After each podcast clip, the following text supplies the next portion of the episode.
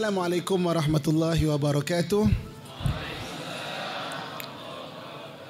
Alhamdulillah wassalatu wassalamu ala Rasulillah wa ala alihi wa sahbihi wa man tabi'ahu wa man nasarahu wa wala.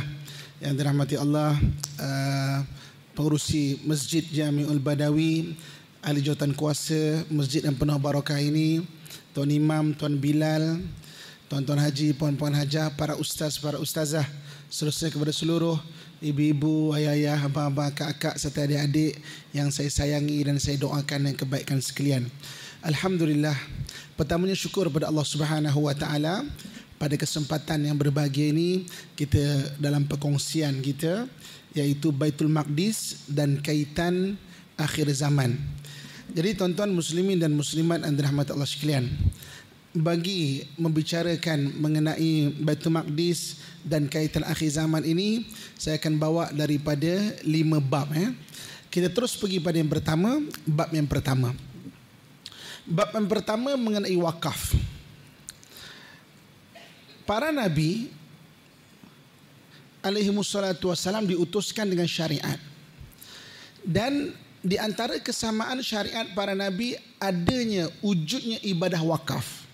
Dan ibadah wakaf yang paling tertua di dunia dua tempat. Satu Masjidil Haram, satu Masjid Al-Aqsa dia bermula daripada zaman Nabi Ibrahim alaihissalam. Dalam Al-Quran Nabi Ibrahim yang membangunkan Masjid Haram itu. Dan kemudian yang keduanya Masjid Al-Aqsa. Masjid Al-Aqsa tanahnya telah ada tetapi dibangunkan oleh Nabi Sulaiman alaihissalam. Daripada sudut tahunnya Nabi Ibrahim alaihissalam tahunnya 1800 tahun sebelum Masihi. Maknanya sekarang kita 2000 Masihi. Mana kita lebih kurang 3800 tahun, hampir 4000 tahun. Dan Nabi Sulaiman alaihissalam masa dan tarikhnya kurang lebih 950 tahun sebelum Masihi. Mana kita 2000 Masihi, 3000 Masihi lah. Jadi bermula Baitul Maqdis dan juga Masjid Al-Haram turun temurun dijaga oleh orang-orang yang hatinya percaya kepada Allah dan juga Rasul. Sampailah kepada Nabi Sulaiman, kemudian lepas Nabi Sulaiman sampailah kepada orang-orang beriman di zaman Nabi Zakaria. Nabi Zakaria lebih kurang 110 tahun sebelum Masihi. Jadi diletakkan wakaf Baitul Maqdis ke tangan orang-orang di dalam syariat Nabi Zakaria. Kemudian lahir Nabi Isa alaihi salam. Nabi Isa alaihi salam lahir pada tahun 1 Masihi. Tanah Masjidil Aqsa diwariskan kepada orang yang beriman bagi syariat Nabi Isa alaihi salam dan berada di Mekah orang-orang yang tetap beriman kepada ajaran Nabi Ibrahim alaihi salam. Sampai Nabi kita Muhammad sallallahu alaihi wasallam dilahirkan pada tahun 570 Masihi dan pada ketika itu ibu-ibu ayah-ayah saya sekalian ketika itu Nabi sallallahu alaihi wasallam dilantik menjadi rasul pada tahun 610 Masihi ketika itu syariat wakaf disyariatkan kembali kepada syariat Nabi kita Muhammad sallallahu alaihi wasallam. Dan Nabi bercerita mengenai Masjidil Haram dia bukan milik orang Arab Quraisy. Sebab itu setelah Nabi berpindah pergi ke Madinah, maka Nabi kembali ke Mekah untuk ambil balik tanah wakaf Mekah itu. Dan begitu juga Nabi bercerita mengenai Masjid Al-Aqsa. Dan Nabi menggalakkan untuk pergi dan ambil. Tetapi Nabi tidak sempat. Pada tahun 10 Hijrah Nabi SAW wafat. Diteruskan apa yang disebut oleh Nabi itu oleh Sayyidina Abu Bakar kemudian oleh Sayyidina Umar maka zaman Sayyidina Umar tanah Masjid Al-Aqsa telah dipindahkan hak wakaf itu dengan penyerahan kuncinya kepada Sayyidina Umar radhiyallahu anhu. Jadi ketika itu Padri Patriak meminta kepada pahlawan Islam Sayyidina Abu Ubaidah Al-Jarrah dia kata Masjid Al-Aqsa adalah tanah wakaf. Kami jaga daripada turun temurun tapi kami dengar kamu adalah syariat Nabi baru. Jadi kamu tak perlu rampas. Aku sendiri akan serahkan. Cuma aku nak jumpa iaitu pemimpin nombor satu kamu itu ha, maka sebab itulah Sayyidina Omar daripada Madinah pergi Masjid Aqsa untuk mengambil tanah wakaf daripada padri patriark yang memegang amanah kepada kepada Baitul Maqdis.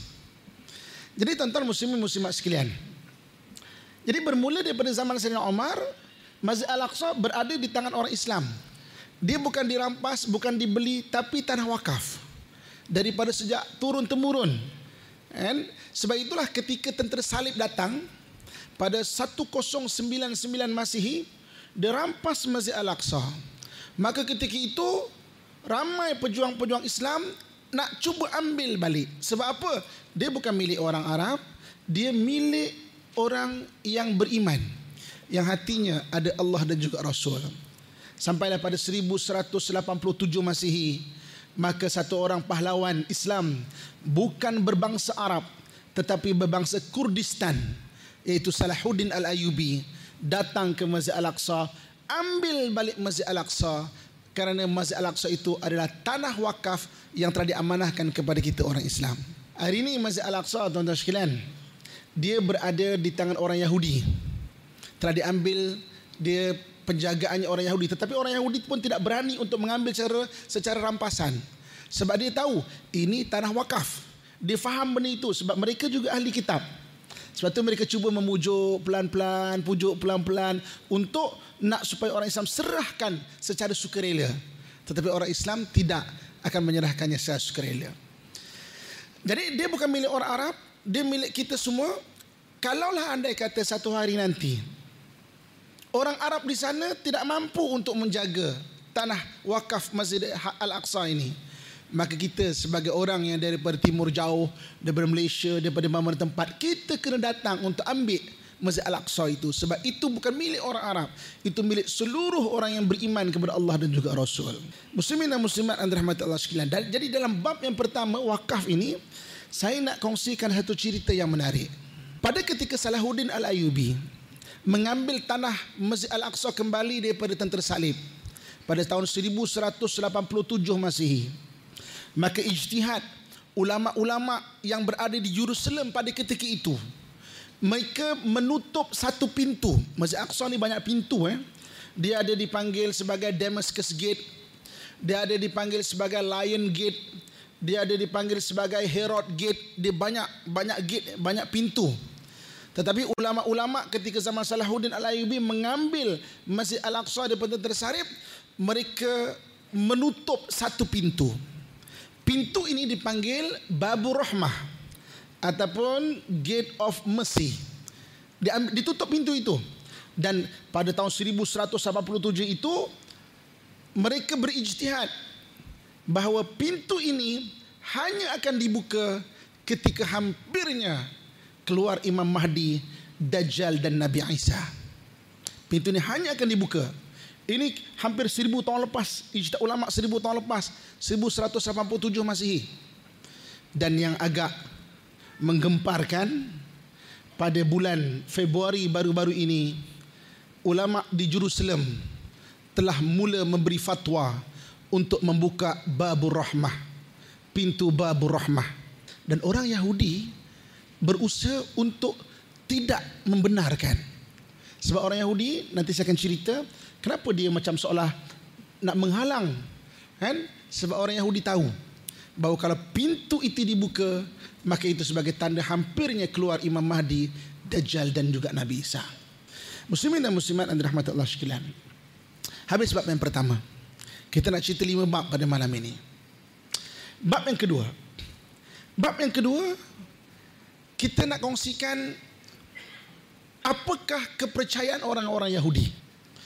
Orang Yahudi ini tuan-tuan muslimin muslimat sekalian oleh kerana banyaknya nabi diutuskan kepada Bani Israel maka orang Yahudi ini secara nature dia dia percaya pada benda-benda gaib sebab banyaknya nabi diutus pada pada pada bangsa mereka orang Yahudi ini sebab nabi-nabi kan cerita mengenai benda-benda gaibiat benda akhirat titian siratal mustaqim azab kubur dan sebagainya Ya oleh kerana banyaknya nabi diutus kepada Bani Israel, nature nature mereka percaya kepada kepada benda-benda gaib ni. Ha, sebab itu kalau kita lihat ketika Rasulullah sallallahu alaihi wasallam mengutuskan utusan pahlawan Islam dalam peperangan Mu'tah. Maka Nabi menunjukkan bahawa peperangan ini akan dipimpin oleh Abdullah bin Rawahah. kalau Abdullah bin Rawahah gugur maka digantikan dengan orang lain sehingga kepada kepada Ja'far bin Abi Talib. Maka orang Yahudi bertemu Abdullah bin Rawahah. Apa kata orang Yahudi? Dia kata Abdullah bin Rawahah kau jangan pergi peperangan ini. Aku bersumpah Abdullah bin Rawahah kalau betul Muhammad itu nabi tidak ada satu orang nabi pun meletakkan pengganti melainkan orang itu mesti akan mati dalam peperangan. Kau jangan pergi Abdullah bin Rawaha. Apa kata Abdullah bin Rawaha? Demi Allah, aku akan pergi dalam peperangan ini dan demi Allah aku akan mati kerana aku percaya Muhammad itu adalah pesuruh Allah. Ha, orang Yahudi dia percaya walaupun dia menolak tapi percaya. Sebab itu apa yang dibawa oleh Nabi sallallahu alaihi wasallam orang Yahudi percaya. Allah.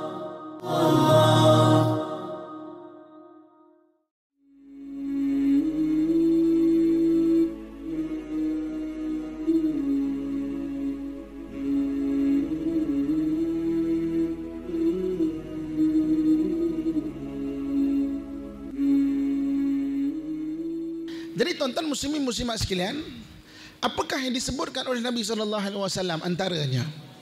Antaranya besok di akhir zaman akan berlaku peperangan besar. Peperangan besar ini akan dipimpin oleh Imam Mahdi dan juga Nabi Isa daripada sudut ataupun side Islam. Dan orang-orang Yahudi pula dia akan dipimpin oleh Dajjal. Dajjal dan dipimpin dia memimpin orang-orang Yahudi membawa pada penyembahan kepada syaitan. Maka ketika itu seluruh pokok-pokok dan batu-batu mengeluarkan gelombang yang boleh difahami. Ya ibadar rahman wahai hamba Allah di belakang ini ada Yahudi. Tangkaplah mereka kecuali satu pokok dipanggil pokok gharqat pokok gharqat ini kata Nabi sallallahu alaihi wasallam dia sebahagian daripada orang Yahudi dan orang Yahudi sebahagian daripada daripada mereka. Dan tuan-tuan sekalian orang Yahudi memang mereka tanam pokok gharqat di seluruh negara Palestin yang telah mereka tawan. Mereka tanam di Tel Aviv penuh pokok gharqat. Eh, pokok gharqat ni dia macam pokok bunga raya kita. Dia punya batang tu besar, kemudian dia rimbun, kemudian dia akan dia akan dia akan menutup, daunnya menutup. Kalau dia rimbun tidak dipotong, orang boleh menyuruk dalam itu. Eh, jadi Yahudi percaya.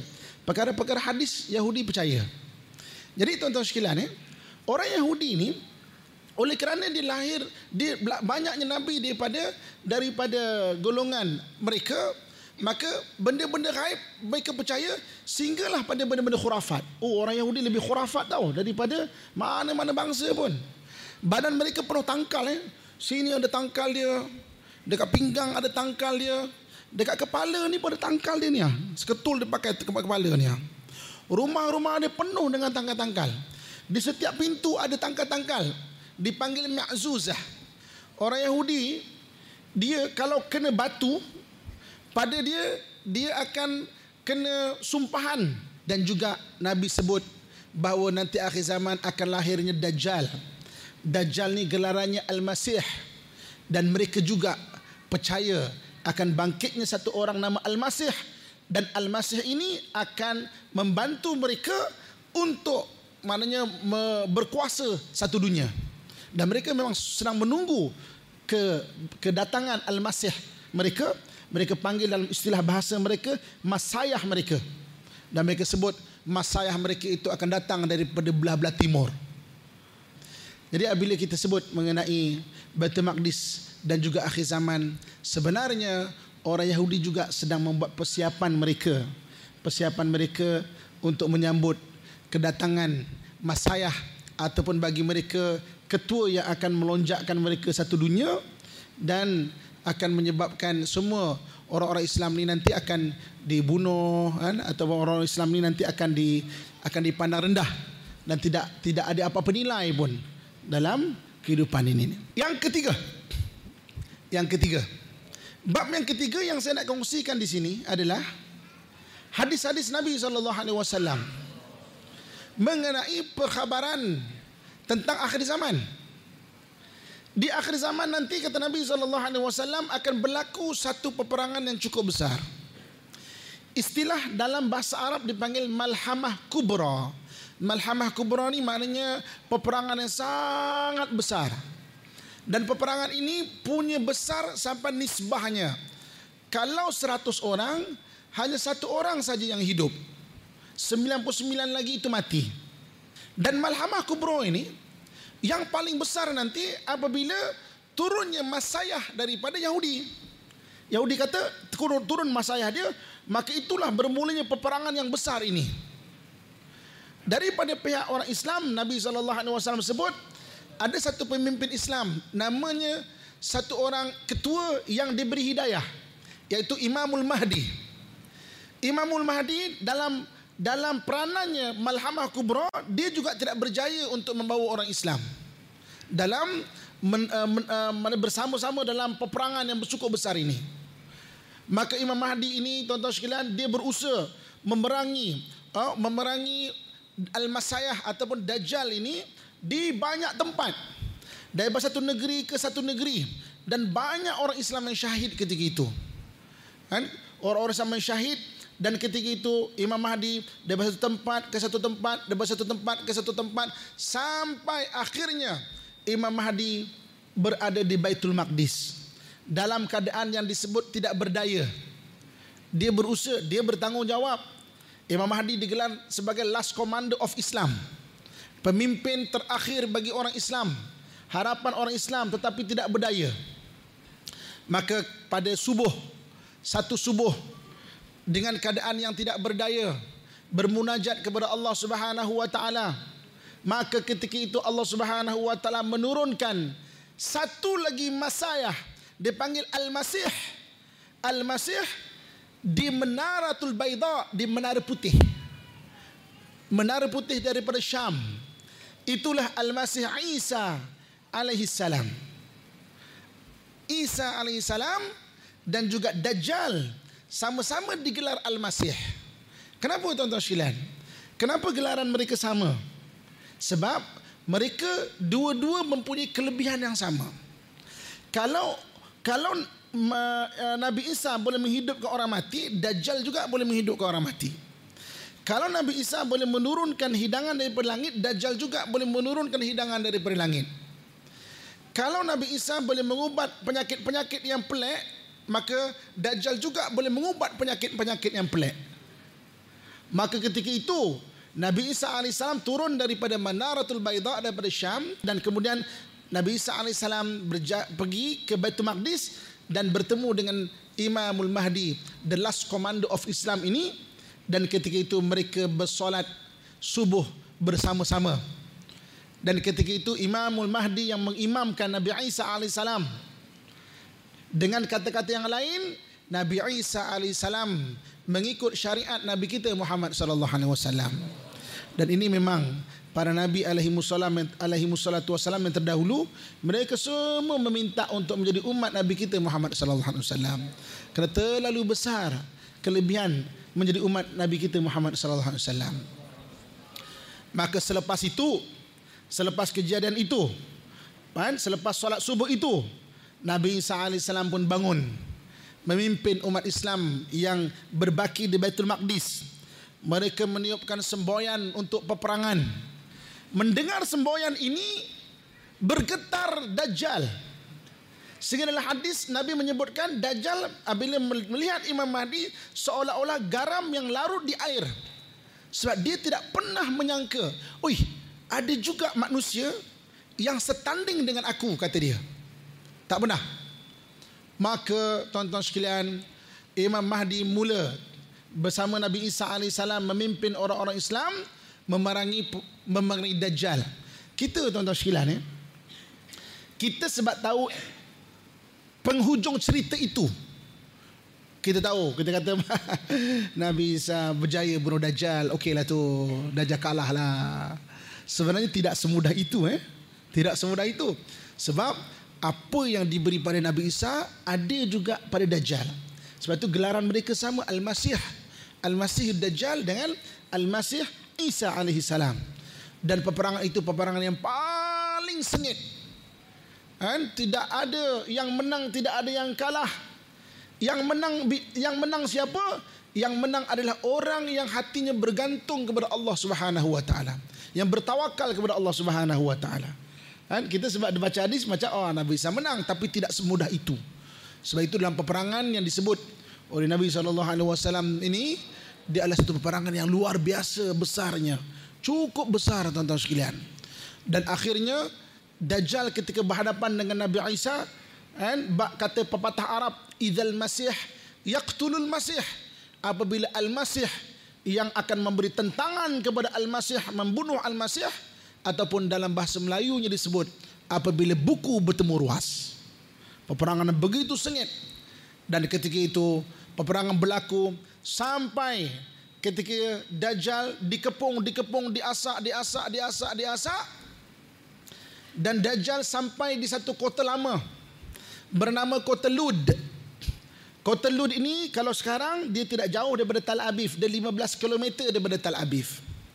Ketika berada di kota Lud itu, maka Dajjal sudah keletihan. Dan dia telah dibunuh di pintu kota Lud. Bertepatan dengan hadis Nabi sallallahu alaihi wasallam, yuqtalu dajjal bi babin lud.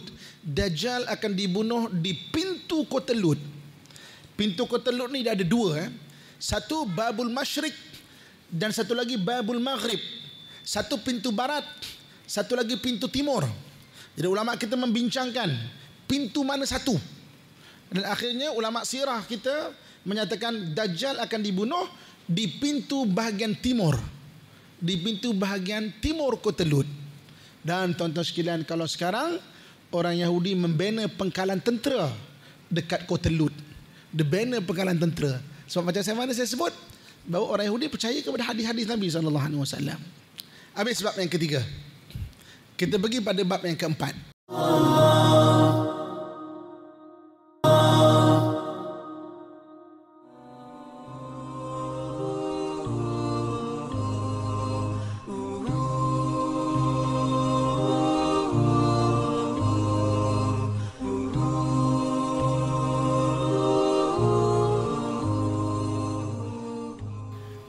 keempat Baitul Maqdis sebagai pintu alam gaib. Baitul Maqdis tuan-tuan muslimin muslimat sekalian, kalau daripada sudut geografi dia, dia adalah ibarat negeri dengan tiga kelopak bunga. Okey, negeri tiga kelopak bunga macam mana? Kalau Baitul Maqdis tu di tengah, di sebelah sini adalah Eropah.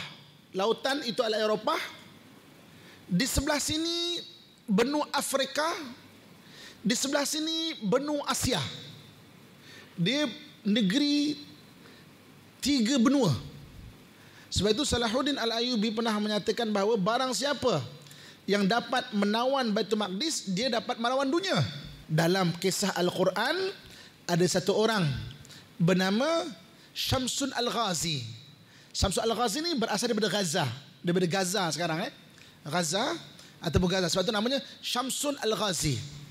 Dia adalah orang yang mempunyai uh, badan yang kuat mempertahankan kota tiga benua ini iaitu Batul Maqdis. Dan Samsun Al-Ghazi ini dia punya kelemahan adalah di rambutnya.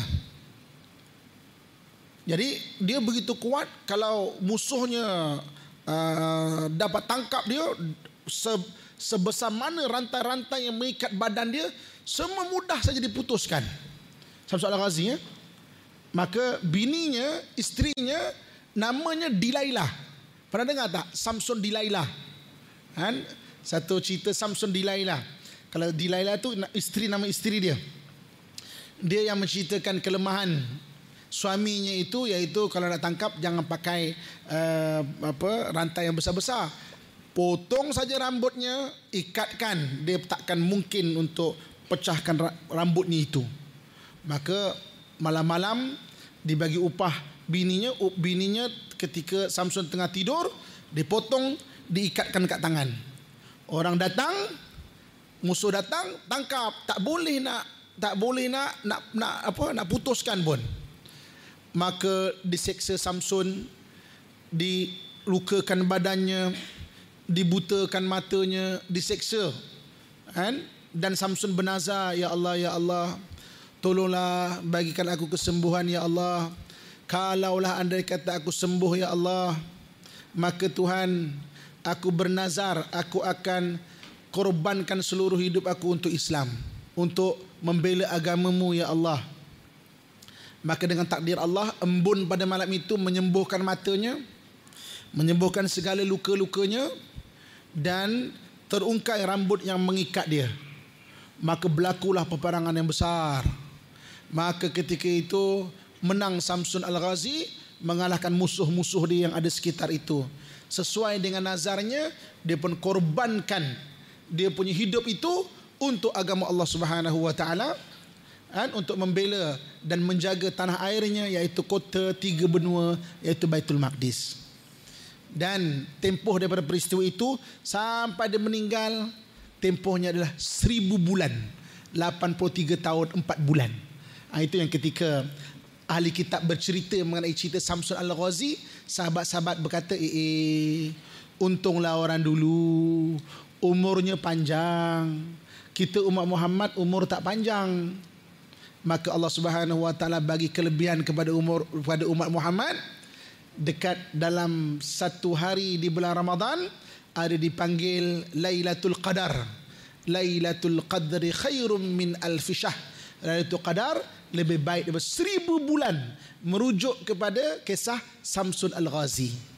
Kan malam kalau kita dapat pada malam itu Qadar seribu bulan lebih baik daripada daripada Samsun Al-Ghazi daripada sudut hadis Nabi sallallahu alaihi wasallam Nabi menyebut bahawa Baitul Maqdis ardul mansyar wal mahsyar Baitul Maqdis itu adalah bumi bermulanya hari kiamat dan bumi bermulanya manusia dibangkitkan. Itu bumi Baitul Maqdis. Maknanya bumi mula-mula sekali dimensi hari kiamat dikoyakkan.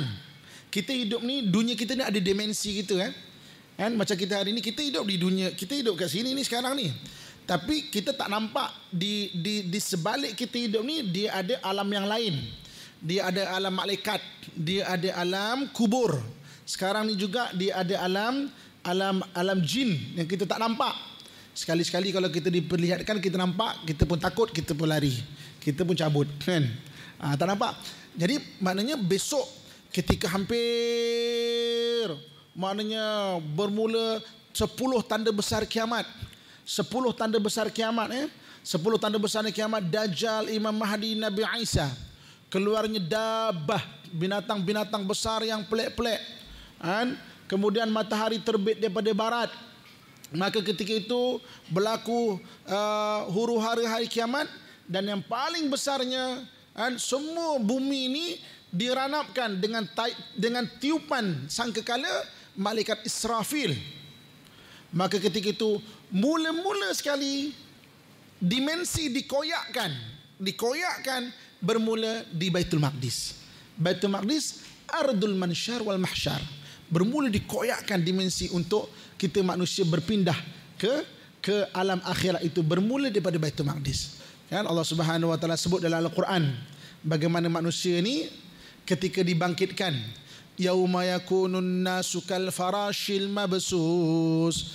Hari manusia dihamburkan seperti kelkatu yang berterbangan. Kelkatu? Kelkatu? Orang sini panggil kelkatu tak? Sama kan? Kelkatu? Kalau tiba-tiba hujan kita pun tak tahu sarang kelkatu tu mana kan? Kita pun tak tahu kan?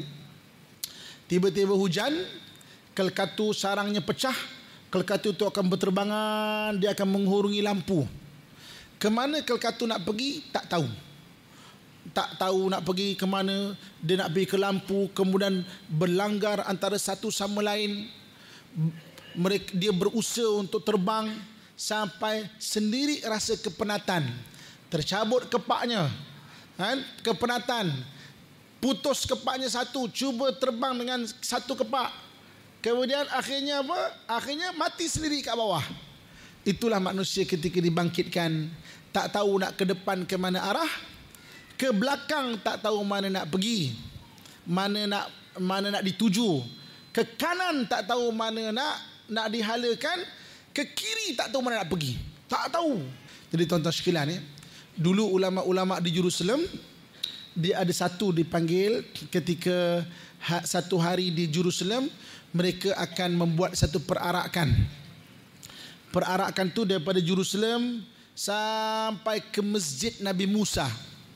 Masjid Nabi Musa tu lebih kurang jauhnya dalam 50 km lah. Ramai-ramai. Jerusalem ni atas bukit tau.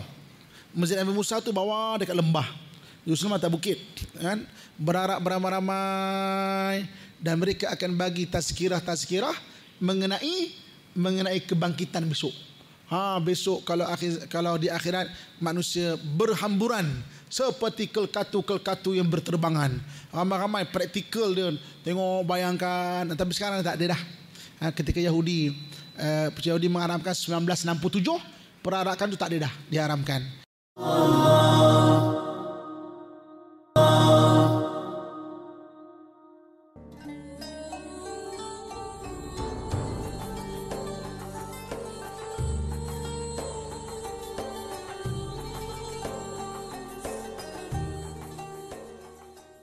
Tuan-tuan muslimin dan muslimat dan dirahmat Allah sekalian. Okey. Bab yang kelima dan yang terakhir eh. Baitul Maqdis sebagai uh, akhir zaman, kaitan dengan akhir zaman, apa peranan kita pula? Oh, kita dah cerita mengenai Dajjal lah. Kita cerita Nabi Isa lah. Kita dah cerita mengenai uh, berbagai-bagai perkara dah. Jadi yang kelimanya, apa peranan kita? Kita ni nak buat apa?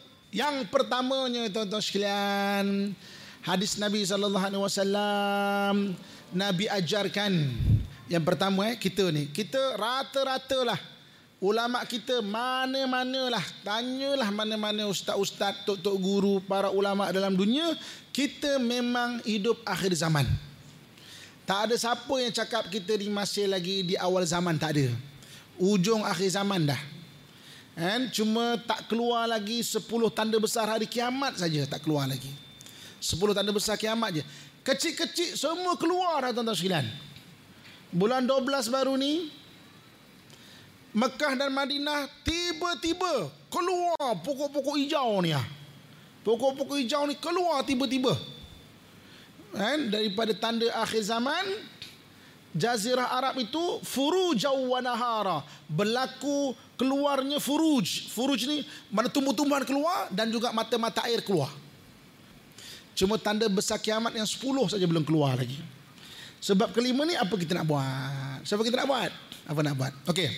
Muslimin dan muslimat dan rahmat Allah sekalian. Yang pertama. Yang pertama daripada sudut amalan kita.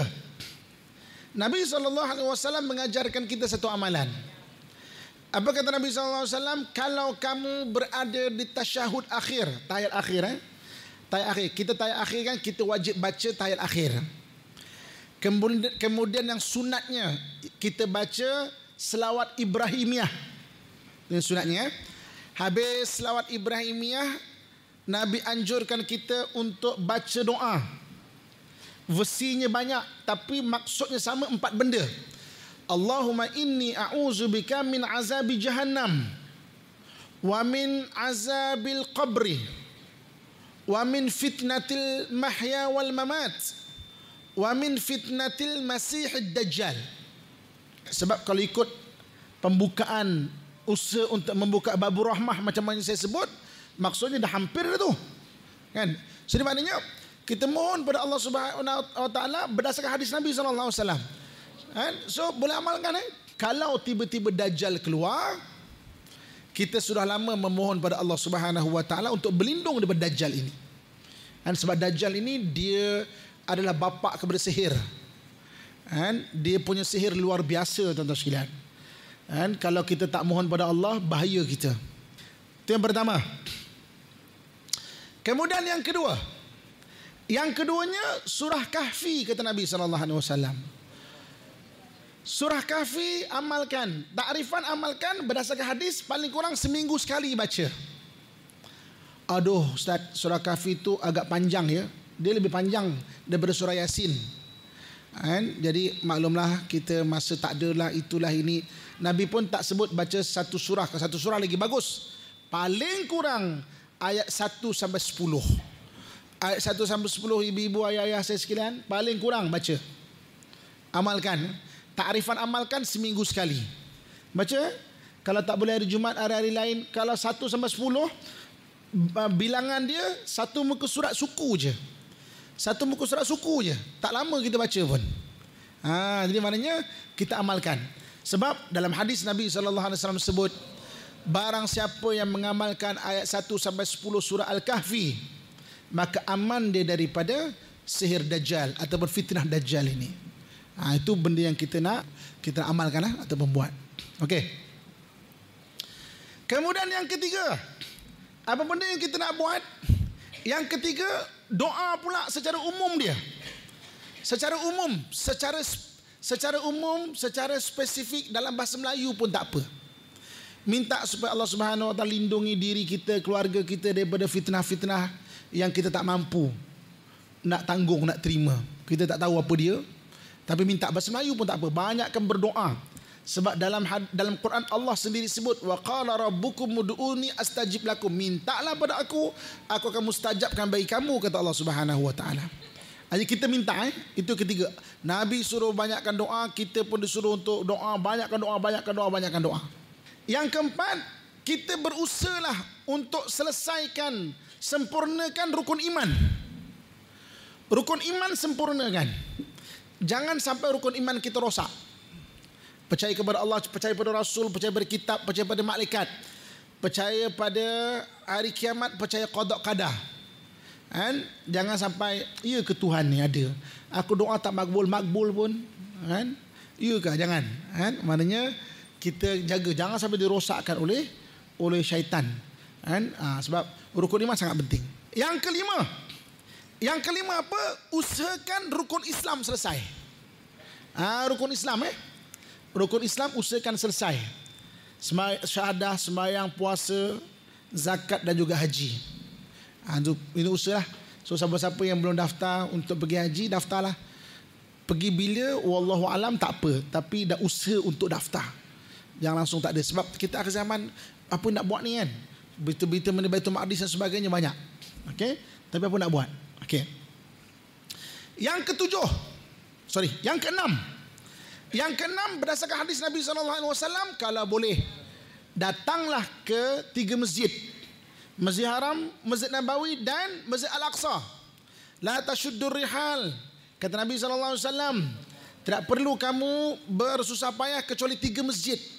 Masjid Haram, Masjid Nabawi dan Masjid Al-Aqsa. Kalau mampu, kalau boleh, kalau ada peluang pergilah. Pergi ya. Sebab banyak hadis-hadis Nabi SAW mengenai Al-Aqsa sana biar kita orang yang pernah menyaksikan kan? dan pernah berdoa di situ dan yang terakhir yang ketujuh kalau tak boleh pergi kata Nabi SAW maka hantar minyak dulu untuk menghidupkan Baitul Maqdis ni adalah dengan pakai minyak Kan? Maksudnya apa? Hantarlah bantuan ke sana. Ha, kalau kalau tak boleh, pergilah hantar bantuan ke sana tu. Ha, so jadi maknanya uh, kita hari ini saudara-saudara kita kat sana kita usahakanlah paling kurang doakan untuk orang kat sana. Mereka di sana memegang satu amanah cukup besar tuan-tuan sekalian eh yang antara nyawa mereka perlu dipertaruhkan untuk mempertahankan Baitul Maqdis itu. Paling kurang kita doakan. Jadi sebagai kesimpulannya, muslimin dan muslimat dan rahmat Allah sekalian. Baitul Maqdis dan kaitan akhir zaman. Dia memang banyak peristiwa-peristiwa mengenai akhir zaman yang berlaku di Baitul Maqdis sebagai tanda-tanda akhir zaman. Dan benda-benda tu ada yang telah berlaku pun.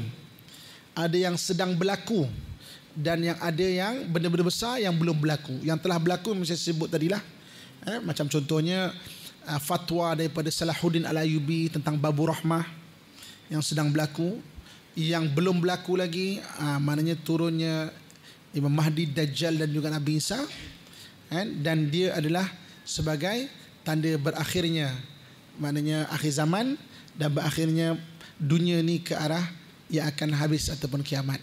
Kan? Jadi mudah-mudahan kita berdoa kepada Allah Subhanahu Wa Taala. Allah berikan kepada kita ahli keluarga kita kan?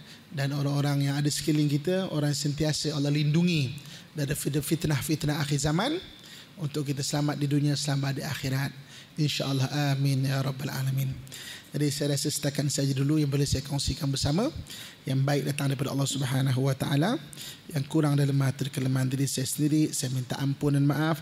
Aku liquli ma sami'tu mastaghfirullah li wa lakum wa risailil muslimin fa ya fawzal mustaghfirin wa ya najat at-taibin. Assalamualaikum warahmatullahi wabarakatuh.